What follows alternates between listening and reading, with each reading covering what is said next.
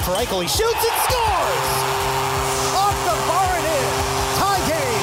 Jack Eichel, power play goal! Live from the Finley Chevrolet Fox Sports Las Vegas studio and live at lvsportsnetwork.com. Stone sets up Eichel across the line. Left wing Barbashev. Stone in front shot. Score on the rebound!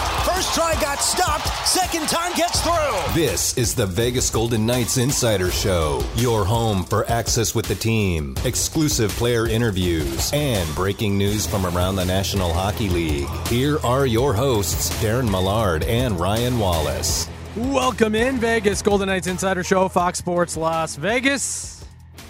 Ryan Wallace, Darren Millard, Chris Chapman, live inside the Finley Chevrolet Fox Sports Las Vegas studios. Finley Chevrolet on the 215.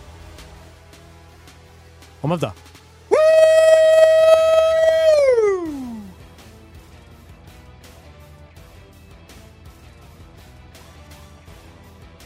Oh boy, we lost Darren Millard. Doesn't appear that uh, we are able to hear Darren Millard. Skippy didn't Oh, connect there it me is. in time. There it is. What didn't connect you in time? No, what are you talking I, about? I missed your whole intro. Oh, wow. there was there was no connection. It was just silence. I was about uh, just pulling up my phone to text you guys to say I'm not hearing anything over here. oh boy. So so Skippy didn't have me connected in time. Well, Looped we were me in. we were having a conversation, and I had to keep you in the program that cuts off the audio, and it we're was off time to a to, good. go. We're Yeah. off to a good start, guys. It's it's it's a great start. We are going to revisit the uh, levels conversation that we had yesterday between uh, one timers and the music and the music bed and uh, on our voices and how that came about and and Chapman's challenges uh, with the board. That's going to be in hour number two. We've got uh, one timers news and notes from around the National Hockey League as we dissect uh, some of the results last night. There's a suspension that has just uh, come down from the National Hockey League involving the Winnipeg Jets. We will dive into some of that in just a little bit. Sam and Ash are coming back. Glad to have the legal minute uh, back on the VGK Insider Show. So uh, we will uh, peruse uh, what they've been up to. Uh, since we last talked to them, and also uh, just uh, peel back some of the layers as far as the impact of uh, what's going on with the uh, situation in Canada and the uh, London Police Service investigating and charging five former National Hockey League players with sexual assault, and where the National Hockey League fits as far as those players participating in the National Hockey League while they're facing these charges before they go to the the court and and face those charges in a in government court. Uh, but off the top, uh, let's get into the result last night, and history has been stayed thanks to a big rally by the Vegas Golden Knights in stopping the Edmonton Oilers at T-Mobile Arena. 3-1 is your final. Three unanswered goals as the Golden Knights uh, stopped the Oilers' winning streak at 16. Uh, I called it the game of the year. Did it measure up to that in your mind? It was it was really good. It, it fit the billing for me. I, I enjoyed the game immensely. I thought, you know, the first period was was really entertaining. Obviously, um, the Golden Knights had some good looks. The Edmonton Oilers, you get a, a two on zero shorthanded breakaway with Connor McDavid and Leon Draisaitl. Bad things tend to happen, but I like the Golden Knights pushback. Uh, second period was was maybe the least least um, exciting period for me in the game, but overall, in totality, the 60 minutes, it, it was intense. It was where I thought it would be, and I enjoyed the game. It was awesome. What a, an environment! Uh, what a Yes. an absolute uh, stage uh, with uh, the different people that were on hand uh, because of the Super Bowl in town this week, and just uh, added uh, an extra level of intensity to the game. And then you you add in what was at stake for the Edmonton Oilers and the the Golden Knights also trying to uh, push the Edmonton Oilers back a little bit, uh, and it it uh, it was what you would expect it to be between two rivals, uh, and it was a, it was a hard, fun, fast game that had a little bit of everything, which also was led by the goaltending. The goaltending at both ends was spectacular. Yeah, Adin Hill was phenomenal. Stuart Skinner was really, really good. And, you know, I, I give a lot of credit to the Oilers, like in their own zone. It wasn't an easy game for the Golden Knights to kind of find offense. You had to work for everything. Uh, lots of block shots, lots of players kind of, you know, digging in in that regard, in, in that way. Uh, but you're right on the money. Like Adin Hill, Stuart Skinner, they put on an absolute show last night. And Adin Hill, you know, as we talked about it, it doesn't seem like periods of inactivity bother him at all. He was at another level last night. No, layoffs are actually a really good thing for him. And that's the one position where you would kind of think that you want to be in more of a rhythm mm-hmm. uh, coming uh, off uh, into a, a, marquee game like that, where you want a few touches going into it, and uh, and he seems to be able to just shrug that off and be able to play his game. And uh, he battled last night, and uh, the the puck that got by him on the two on zero, he actually made a great play on it. He, he was he was uh, calling himself out after the game uh, because uh, talking about being patient and maybe sh- should have uh, been a little bit more so on it. But uh, I thought uh, that he almost got in the way of that too. But there was there was different facets of the game. let's break it down. Let's walk through it. not a game rating yet, but just be able to dissect where Vegas was good, where Vegas was fortunate, where Vegas needs to be better in subsequent games against the Edmonton Oilers, and uh, just be able to uh, examine this thing uh, a little more detail than we normally would because it was such a high profile game. Uh, Edmonton scores first. Uh, Edmonton uh, was the better team in the second period to mm-hmm. really uh, grab control of things, and then Vegas was able to answer back in the third period. Uh, what do you think was the best part about the Golden Knights game last night? Yeah, I, you know, to me, I, I think it was probably their commitment to to trying to shut down the middle of the ice, right? Like I think that for the Golden Knights, yeah, the Oilers had quite a bit in terms of volume with shots, specifically in the second period, but I, I don't think that there were a, a higher volume of, of plays from the middle of the ice. I think the Golden Knights did a really good job of kind of getting to those secondary opportunities, uh, clearing rebounds if Adin Hill had any rebounds there to be had. I think the Golden Knights did a good job of kind of collapsing around Adin in that second period. And then it was timely plays, right? Like we've talked about, you know, this team finding ways to win or finding a big play or a big save. And, and I don't think that you can look at that – any more clearly than on the game winning goal from Chandler Stephenson. You had a brilliant save from Adin Hill on Evander Kane, and less than a minute later, you go down the ice, you hold the puck down below the goal line, you get it out to an area, and Chandler Stephenson buries the game winner. Perseverance and goaltending is what allowed them to be in a position to win that game. Uh, goaltending kept them in the game uh, in the second period, in particular, and uh, there were some battling saves uh, by uh, Adin Hill and uh, some dives across. You don't see the dives across very often anymore, and there were some contributions from their blue line. one in particular, Alec Martinez got stuck out there for two and a half minutes on a shift. Talked to him about it today and he said uh, he thought his legs were going to uh, fall off, and then said the the one thing he kept thinking about was we, we can't end this shift uh, with a goal against. He said we got through it somehow and and was able to uh, dodge one uh, in that situation, and then you get into the perseverance where it took a while to find their game. It took a while to be able to uh, get into a rhythm of their game, and that was where the the perseverance or not getting frustrated, those two things kind of collide uh, in my mind when I talk about uh, what the Golden Knights were able to accomplish last night. They didn't get down on themselves at all, which is a great hallmark of this team in particular. Mm-hmm. Uh, not uh, not uh, getting sucked into that that vortex of frustration. And in the third period, uh, they were able to to follow through on it and play a, a much more balanced game. So, uh, goaltending, perseverance, and then execution uh, in the end uh, was great. Uh, where do they need to get better? Where where do they have to improve uh, if they want to be a more assertive team?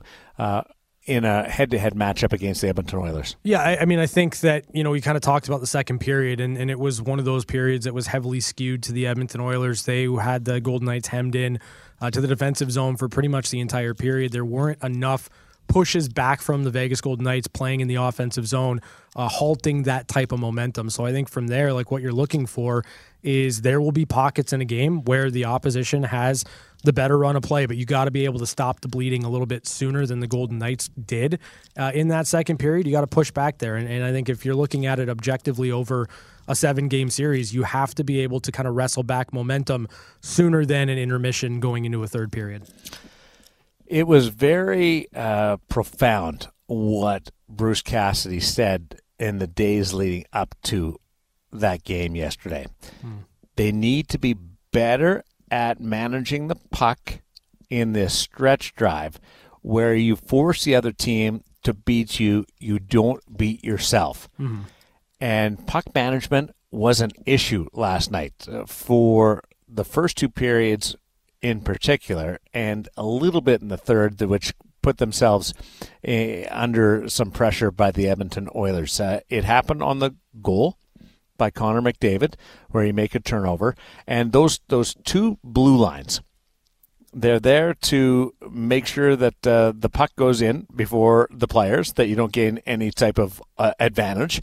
Uh, but they're also there to remind the players that you have to take really good, solid care of the puck in those two places. Uh, in your own zone, you don't want to commit a turnover crossing that blue line. And one of the worst places in the rink to turn over the puck is at the opposition's blue line, uh, on the offensive blue line. And they they weren't as sharp in that area as Bruce Cassidy uh, was hoping they would be last mm night. And uh, it, it, really did jump out at you uh, at times in the first, more so in the second, where probably in the second period, it was at their own blue line, uh, just trying to to make plays and not being able to get themselves free of pressure mm-hmm. when they had opportunities, and they they have to clean up that part of the game in particular uh, last uh, uh from from last night, and it was it was every line.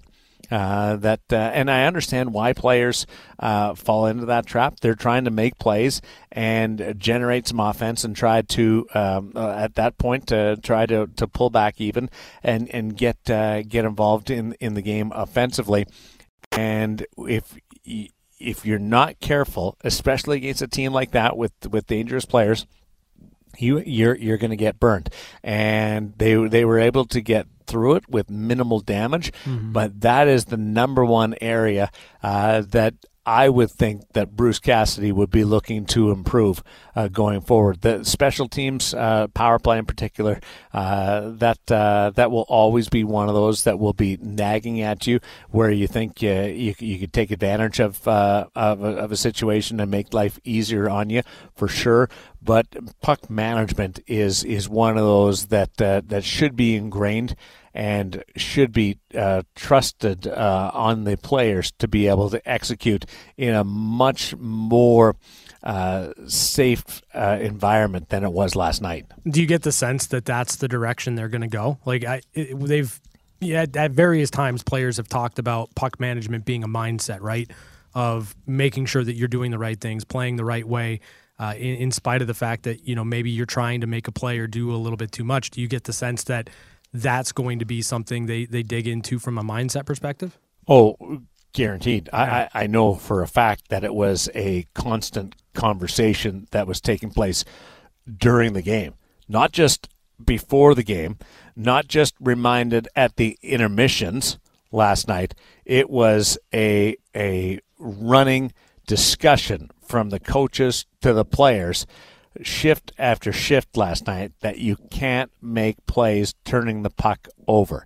And and it what it does is it causes needless time defending, which one drains energy uh, on top of two giving some of the world's best offensive players opportunities to put the puck in the net. Uh, when you're defending, uh, you're you're using all those um, uh, calories, the, that energy level, uh, that uh, that effort, uh, trying to keep the puck out instead of.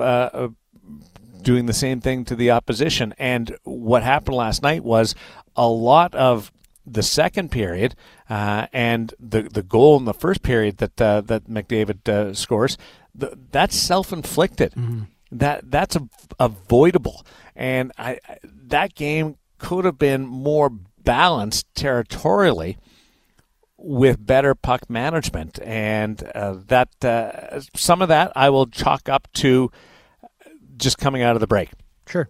And not being sharp, uh, and uh, that that that's a reality, and it's it is the same for both teams. But uh, we know that uh, at least Connor and Leon and stuff are are were, were skating over over the break and and uh, were involved in things, but also like that that's their game is capitalizing on opportunities like that, and that's what they were able to do, not just on the goal, but create chances uh, off turnovers, and uh, and that's the the one area uh, that uh, that was frustrating uh, from the coaching staff's point of view last night was putting yourself in a bad spot. If Connor McDavid comes down the ice and and does what he does and and beats you, that that's one of the best players in the game, if not yeah. the best player uh, in the National Hockey League, making a play and using that God-given talent uh, to beat you.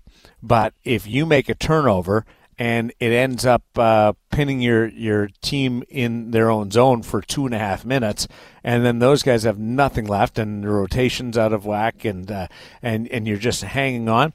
That's avoidable, mm. and that's uh, that's the area that they will try to clean up uh, going forward uh, against the Edmonton Oilers when they play them the one last time, but also uh, tomorrow night against the Arizona Coyotes, Monday against the Minnesota Wild, where where they just have to do a lot better possessing uh, the puck and putting themselves in good positions or not putting themselves in poor positions. There's a there's a, a choice that players always have to make. You you get to that offensive blue line and, and, you're making a rush. And I'll use this uh, this example, not uh, not on the defensive side where you're, you're hemmed in. Uh, you get to the blue line, you're you're in transition. It's a three on three rush or or something equivalent to that, and you try to make a play. And the opposition stops it, and they go back on the rush, and then there's some some pressure in your own zone instead of trying to make that play, if it's not there, you put it behind the opposition's defense, you forecheck, you bang a little bit. Maybe you don't get possession right away, but at least uh, you, make them go the full 200 feet instead of 135 feet where you're playing catch up uh, against it. And uh, that's more what, what Bruce Cassidy uh, is talking about. That, just a, an aside, and uh, we didn't plan it this way. But uh, Nightlife it, it comes out uh, this week. And Bruce Cassidy uh, will join me on on the uh, magazine show on Vegas 34. And uh, Bruce and I spent uh, 45 minutes one day hmm. a couple of weeks ago uh, on the ice together, uh, and we were just talking about puck management. And it's it's a long conversation that we had, but we walked through different situations about uh, where you have to make decisions that are the best case for the team. And we talk about uh, your uh, own blue line, the middle of the ice in the neutral zone, and the uh, other team's blue line, and uh, what you have to do with the puck. And i am going to watch it back because it's it's really timely watching what happened last night against an Oiler team that feasts off that type of uh, uh, situation that can turn the puck up ice and, and really make you pay uh, and and just revisit what Bruce wants the players to do and, and what really gets under his skin and what's acceptable. Uh, he did say there, there's some players where they have to be pushed to try and make plays because they're too safe all the time. Mm-hmm. They're in the minority. Uh, it's mostly the highly skilled players that are trying to do something uh, a, little bit m- more than is available, and and that uh, that's an area that, that that they'll need to just tighten up. And I'll give them uh, somewhat of a of a pass because it was the first game out of the break, and I expected some rustiness, uh, and and the, the because of the pace and everything that uh, like you're hitting the ground running at 160 miles an hour last night, uh, but uh, but I, I, think that uh, that's going to be uh, or was certainly a large focus of of their meeting today, and and some of the video that they would have been watching. Yeah, and, and to your point, it's not just an Oilers specific thing that you want to no. pay attention to, right? Like you're talking about every single night is an opportunity. Every game between now and the end of the season is an opportunity for the Golden Knights to kind of tighten that area of the game up. Because, you know, not just last night against the Oilers, but there have been some games recently where the Golden Knights, specifically in the second period, have had issues kind of getting out of their own zone and and getting kind of to their game in the offensive zone and puck management has been a story there, and it's been something that they've been battling, I think, throughout the entire season. So now's the time, as Bruce Cassidy kind of put it, right, to to get your house in order, to start building your game in the right direction, in the right way, and puck management's going to have to be a, a, big big part of that. Puck management's boring. Well, yeah, that's the is. simplest way to, to say it. Puck management, fun. if you're doing it right, it gets boring. Yeah. And these are the best players in the world. The 32 teams uh, in the National Hockey League, the best players in the world.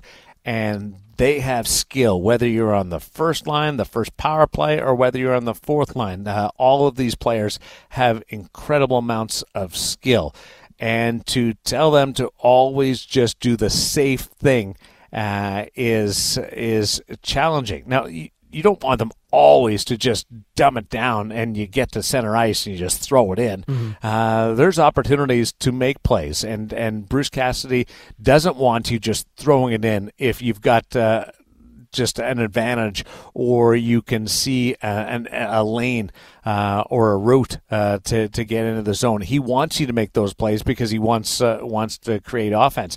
But if if the other team has closed that off, and if you turn that puck over right there and they have numbers going the other way, it can cost you. So if it's a boring, not a boring game, but uh, if there's not a lot of odd man rushes or rushes against uh, the Golden Knights, that means that they're doing a really good job uh, at, at puck management. And uh, some of it uh, is just uh, circumstance, and, and it comes from play. And I'll, I'll, I'll, point out, I don't know whether you remember in the second period last night, uh, Alec Martinez, they, they came into the zone. Vegas came into the zone. Mm-hmm. They moved the puck around, and Alec Martinez looks for a tip uh, in the uh, far hash marks. Say okay. he was on the on the left side, uh, looking at the net, and he's looking at a player on the far hash marks for a little redirection. Mm-hmm. Well, the, the the puck hops over a stick and it goes off the corner boards and comes right out. And Connor McDavid fires it straight up the ice. And uh, Zach Hyman uh, w- was going, and Alec Martinez had to dive yeah. to break that play up. That that's not a mistake uh, that's not a puck management issue. You're trying to make a play. Uh, it it it didn't click, and by the bounce off the boards and McDavid making a play like that, that's just like a hockey bounce. Sure. Uh, that that's just uh, a ramification of of it not clicking. But if you make a turnover at the far blue line and off they go, and it's Connor McDavid and Leon Draisaitl out there at the end of the power uh, penalty kill, and there's a two on zero. That that's puck management, mm-hmm. and there's a couple more of those, not just with Draisaitl and McDavid, that they'd like to uh, clean up. Now they got through it, and and I was texting uh, with Jeff Sharples uh, back and forth uh, during that entire game, uh, which is what we do every game, and we were talking about how it had really swung in favor of Edmonton in the second period, but you you you go to that uh, you go to that break uh, after 40 minutes and things haven't gone your way, mm-hmm. you only have to win one period and you're good. And that's exactly what happened. They come out and they win one period, and they're they're great uh, in being able to take control of the game, and it works out for them. So the perseverance and the execution uh, was great but they spent a little bit too much time in their own zone by their own uh, fashion of uh, lack of uh, execution that uh, that made it harder on themselves than it needed to be. Yeah, for sure. And and you know I, you know you're right in that they they've got to find maybe more consistency there, or at least have that throughout the entire game. But the fact of the matter is as you mentioned, you give the Golden Knights an opportunity after 40 minutes to go out there, win a period, and win the game. I like their chances, and and they they did it in, in very much, you know, a similar way as to what we've seen early on this season for them. Like they will. They can make a, a big play when it comes to the defensive side of the puck. They can make a big play when it comes to the offensive side of the puck. Um, and having Adin Hill back in the fold, like you just trust that that goaltending is going to hold up for you. And it was a big story in the third period too. Adin Hill won the game. Mm-hmm. Adin Hill was the, the first star of, of that game. Uh, he was the difference in being able to hold Edmonton at bay. And I, I make no apologies for that. If you're going to beat the Edmonton Oilers, there's a good chance. Like how many times out of ten you beat the Edmonton Oilers 10 times, and I'll take like any 10 games. Mm-hmm. Any team beating the Edmonton Oilers in 10 game stretch. And it might be Boston twice, it might be uh, Columbus once, and it might be Vegas a couple of times, whatever adds up to 10, but multiple different teams. How many times do you think the goaltender that beats the Edmonton Oilers is going to be a star? At Ooh. least nine. Yeah, nine of them. Nine Maybe 10. 10. It's probably 10 that's that's what it's going to take to beat a team like the Edmonton Oilers with with those talented players. Your goaltender is going to have to be a huge influence on that result. Last night, maybe more than than Bruce Cassidy would like. Uh, because of some of the saves and uh, and some of the uh, uh battles and and uh, and being able to uh, stand tall and, and come up with with a, a move that that denies the Edmonton Oilers more of an influence than than you would prefer. But I think that's the the reality of facing the Edmonton Oilers. If you beat them, your goaltender is going to have to be one of the three best players on the ice in any game against the Edmonton Oilers. Yeah, I, I don't disagree. And, you know, I, I thought Edmonton played really well last night. I, I was impressed by the Oilers, not just in terms of their offensive game, but I, I, thought they did some really good things defensively as well. They made it really hard on the Vegas Golden Knights. And, you know, Adin Hill has shown that propensity early so far this season. When he is healthy and in, in the groove and playing on a nightly basis, he has the opportunity and the potential to be a number one star or number two star, three star, whatever it is every single night he plays. He's been that good. A couple of individual notes uh, on the uh, Vegas Golden Knights. I thought Mark Stone was really good uh, last night. Uh, takeaways, uh, creating chances. Uh, Mark Stone was a guy that answered the moment mm-hmm. for for the Vegas Golden. Didn't get the payoff, but he was he was right there as as an influential part. Uh, Chandler Stephenson mm-hmm. had himself a really good night. Uh, uh, Nick Waugh, uh, again, involved. Uh, it, it, was. Um, uh, an acknowledgement uh, by Bruce Cassidy keeping him in uh, with Barbashev and, and Jonathan Marchessault. And uh, and sure, Nick gets the goal, which was great, and the rebound and right in front of the net, and, uh, and just a wonderful play by, by him. But uh, again, Nick Waugh making the right plays at the right time. I thought that that he played a nice, responsible game, and and you saw as that game went on the influence of of William Karlsson being back in the fold uh, as that center iceman. Now he, he went against uh, McDavid's line a lot, uh, mm-hmm. as uh, more than anybody else uh, on the goal. It wasn't a, a hard matchup, but it was definitely the preferred matchup uh, by Bruce Cassidy to to play Amadio Rondbjerg and Karlsson against Connor McDavid and Zach Hyman and Ryan Nugent Hopkins last night. And as that game just continued, the the value of having William Karlsson back for that game really showed its teeth. Yeah, I mean, William Karlsson was phenomenal in the postseason last year, matching up against Connor McDavid, and he was excellent last night, which gives you just an idea of how big of an engine William Karlsson has to have not played hockey for five weeks to step into his first game um, back in a long time and have to go against Connor McDavid as much as he did last night, it, just shows you what type of physical specimen he is. And then give credit, obviously, to, to Jonas Rondbjerg and Michael Amadio, right? Like they had to kind of take on that ownership as well with William Karlsson. And I thought both Rondbjerg and Amadio did really well in, in kind of keeping Connor at bay. And, you know, five on five, end of the night, McDavid, no points in that situation. And that is a testament to, to that line and William Karlsson and his work the fallout from snapping the streak, and a little bit more on William Karlsson's engine as we continue. It's the VGK Insider Show, basking in the glow of a come from behind victory by the Vegas Golden Knights that stopped Edmonton's streak. It's the VGK Insider Show on Fox Sports Las Vegas. It's time for the Legal Minute with Sam and Ash on the VGK Insider Show. If you're in a crash, call Sam and Ash 702-820-1234 or go to samandashlaw.com. Uh, happy to have our friends uh, back with us uh, up and running on the VGK Insider Show. Darren Millard, Studio 31, and uh, over at the broadcast studios at Fox Sports Las Vegas, uh, it's Ryan Wallace and Ashley Watkins. Uh, Ash, what's going on? Not much. How are you? I'm I'm I'm doing very good thanks to you because everybody knows that uh, that I was uh, a client in the past and I'm a client again, unfortunately. And you guys have taken such good care of me, and uh, I owe you guys uh, uh, a lot of. Um, credit uh, for taking care of my mind, my soul, and uh, my outlook. So uh, thank you very much uh, for that, and and congratulations on the uh, new Sam and Ash Till Yard over at the DLC. That thing is awesome. Yeah, it's really fun. So we've kind of been sponsors and we're part of the Silver Society over at HSK. And then we were just given the opportunity to expand that partnership into the tilt yard. And we did our ribbon cutting the other week, a few weeks ago. And I like to say that my scissors are the ones that actually cut the ribbon. I want the record to reflect that.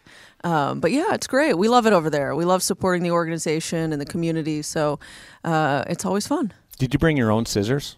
No, this is a great story. So they have the ribbon in front of the tilt yard signage and they hand us these giant ceremonial scissors. Yes. They are huge and legitimately heavy and Hmm. actual scissors that we were all very nervous about having or being trusted with. And then I kind of decided I might want to steal them because they're so cool. And they just assured me I could go on Amazon and get my own. So you didn't steal them. I did not, but there's a funny uh, GIF on the internet of me actually like faking like I'm putting them in my Yeah. uh, winter coat. I wanted to. I thought about it.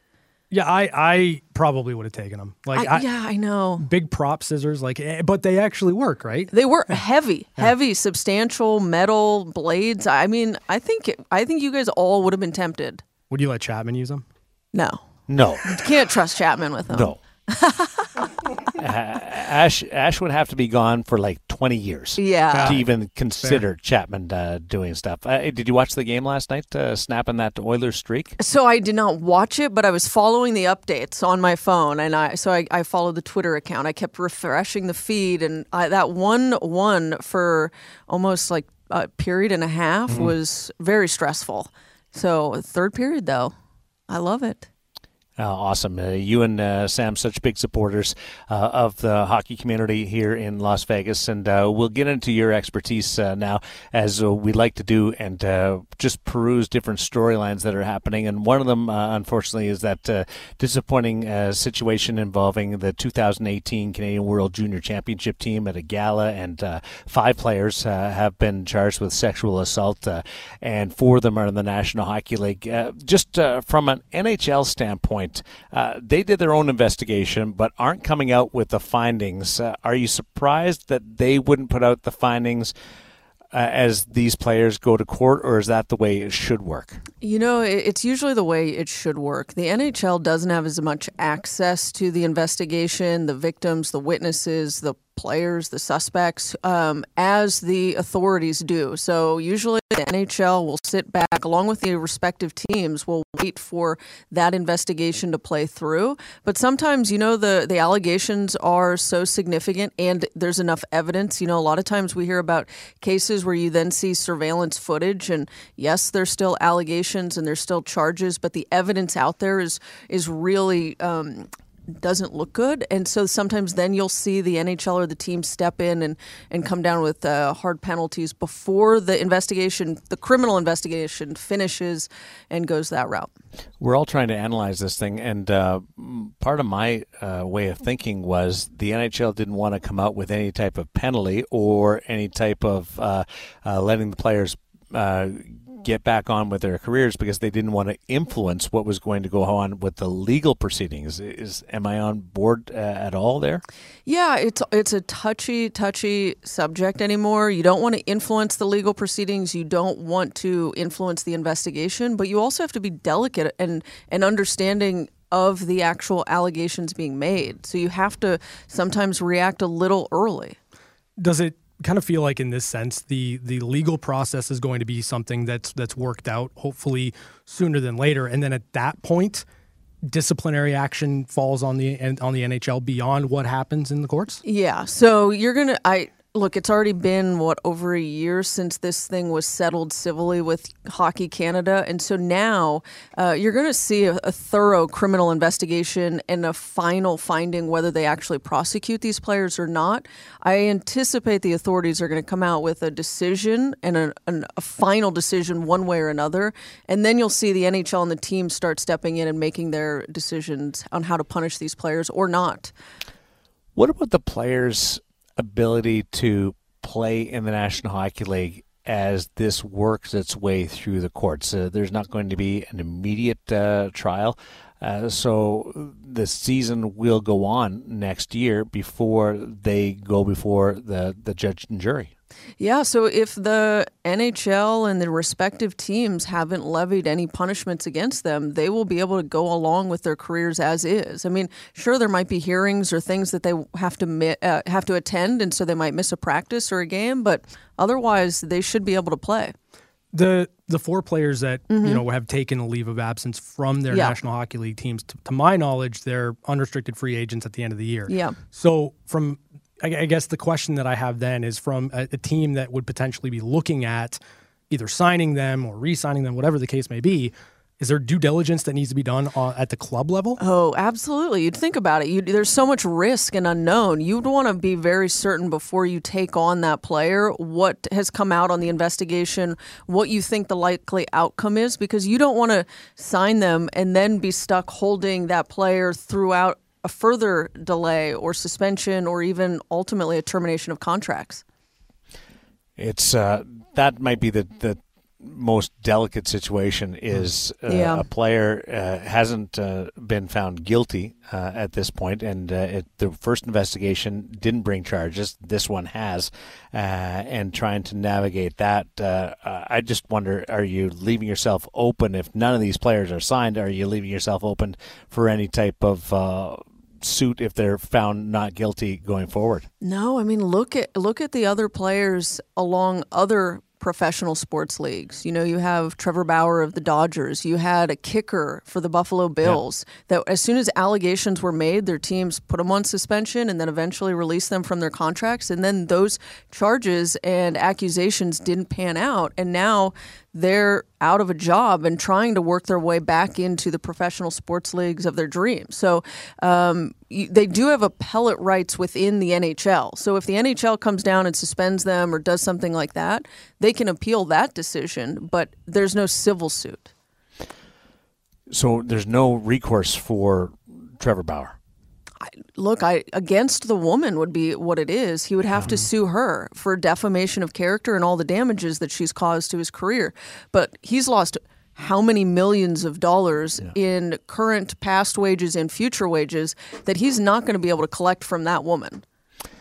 You just wanted to get it right, right? You uh, do. It's an yeah. awful situation. Uh, the stories coming out of this uh, gala in the 2018. It's uh, just uh, frustrating that we'd even uh, come to this uh, that that type of behavior even exists. So uh, hopefully it's examined and uh, those that were involved uh, are held responsible, and those that weren't uh, are able to clear their names. Uh, how's how's Rocky doing? Because I haven't had an up, update on Rocky in a long time. You know, Rocky, he's doing great today because there wasn't any rain. The mm. last couple days were rough. You know, my little dachshund, he does not like the rain. He basically boycotts walking outside without a 10 foot golf umbrella over him at all times. I think it's like basically what the queen demands. But uh, he's great. He's always at the office. So come by, visit, say hi. Booties?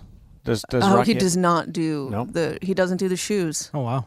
Yeah, I, there's a funny video somewhere online of me when I first moved to Vegas, realizing, oh, I need to either carry this dog or put little shoes on his feet, and so I opted for shoes on the feet, and he opted for being carried. So um, yeah. That's how that played out, and I've been carrying him ever since through the summer months. Uh, what's Darren Millard like as a client? He's great. Oh, okay. Yeah, no, I, I have zero complaints. yeah, no, Darren's great. We're just thankful that he trusted us, and uh, and we're happy to get get him through this. It's tough. I'm not sure that uh, that I need to be on a bike again. Uh, but but uh, the last uh, on a serious note, like uh, the the most recent uh, situation that I had, uh, a lady pulled out in front of me, mm-hmm. and and she like vanished. Uh, like uh, we got her information and stuff, and I would have no recourse without Sam and Ash Hmm. uh, being able to take care of some of my uh, medical uh, bills and and being able to to. Uh, not be out of pocket with this, so uh, it it's it's a really important and the the emotional support. Uh, I'm not too much of a macho guy uh, to say that that hasn't meant uh, a whole bunch uh, as I was struggling and going through the different emotions and being upset and sour and mad and, and angry and uh, and that uh, has been just as much of a a boost to me as as just the, the financial side of it and being able to uh, recoup uh, some of my costs. So you guys are awesome. You and Sam are, are amazing, and everybody around the office uh, keeping up to date. And uh, if anybody wants to get a hold of you, if you're uh, in an accident right now, if you're in a crash, call Sam and Ash. Uh, how do they get a hold of you, Ash? Oh, this is the you guys put me on the spot with the number 702-820-1234 or samandashlaw.com. awesome stuff. Uh, and uh, we can't uh, tell you how excited we are to be back uh, with you guys every week on the VGK Insider Show. Be safe and tell Rocky the rain should be gone. Like I mean, in a couple of days we should be out of it, and I- then we I should be back to the good old uh, Vegas living. Are you going to the Super Bowl, by the way? Am I going? No. I, I one, I, no one's invited me yet, Hmm. and so, and I'm not willing to fork down that kind of money for those tickets. They're it's expensive. Do you have a pick? No one. Okay. The halftime commercials. There. That's where I'm rooting. I'm going though. That if I could root for a, a tie, I would. Any celebrities in town that you'd like to run into? Ooh. I guess Taylor Swift. She's like the popular Yeah. one right now. I mean, come on. I, I'm not a huge Swifty, but if I'm going to run into someone, her stock on the pop charts is really high right now. If you're going to meet a celebrity this Yeah. weekend, it, it's Taylor Swift. yeah, that's what I'm I'm hoping for. I'm with you. I'm proud of myself. I like I was a Swifty from day one. Like when she was like Wow. 15, putting out those songs, and I like uh, it's uh, it's marvelous what she's been able to do. What a representative uh, for uh, this generation to be able to uh, hold her head uh, high and be able to influence people and guide people the right way. Uh, thanks, Ash, and uh, be safe. Okay. Yeah, likewise, guys. It's great to be back. The best. There's Sam and Ash, uh, Ashley Watkins. Uh, if you're in a crash, uh, give them a call 702 820 1234 or go to samandashlaw.com. I did. Go on. Be like me. They'll take care of you. The VGK Insider Show continues after this. This has been the Legal Minute with Sam and Ash on the VGK Insider Show, brought to you by Sam and Ash. Visit them at samandash.com because you deserve what's right. That celebration of the empty net goal was uh, uh, really fun to watch as the players gathered around because it was all about William Karlsson uh, coming back to the lineup and contributing so much uh, from an effort level, from a defensive side of it, and then be rewarded with being able to put that game away. And uh, and the jumping around in the celebration was uh, just.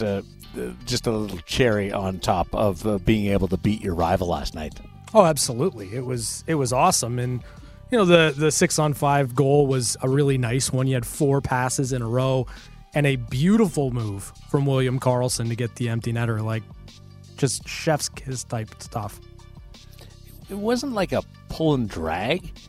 He like cut the puck in a, in a different way. It was mm-hmm. a really cool deke that he served up to make that puck uh, uh, dance around and uh, give him the opportunity to put the, the puck in the net. And and that was after he got robbed on an empty net attempt uh, just seconds earlier. No, it, it, it absolutely was. It was a great uh, great ending there for William Karlsson. Got some tickets to give away to see the Golden Knights against the Carolina Hurricanes and one timers news and notes from around the National Hockey League up next on Fox Sports Las Vegas.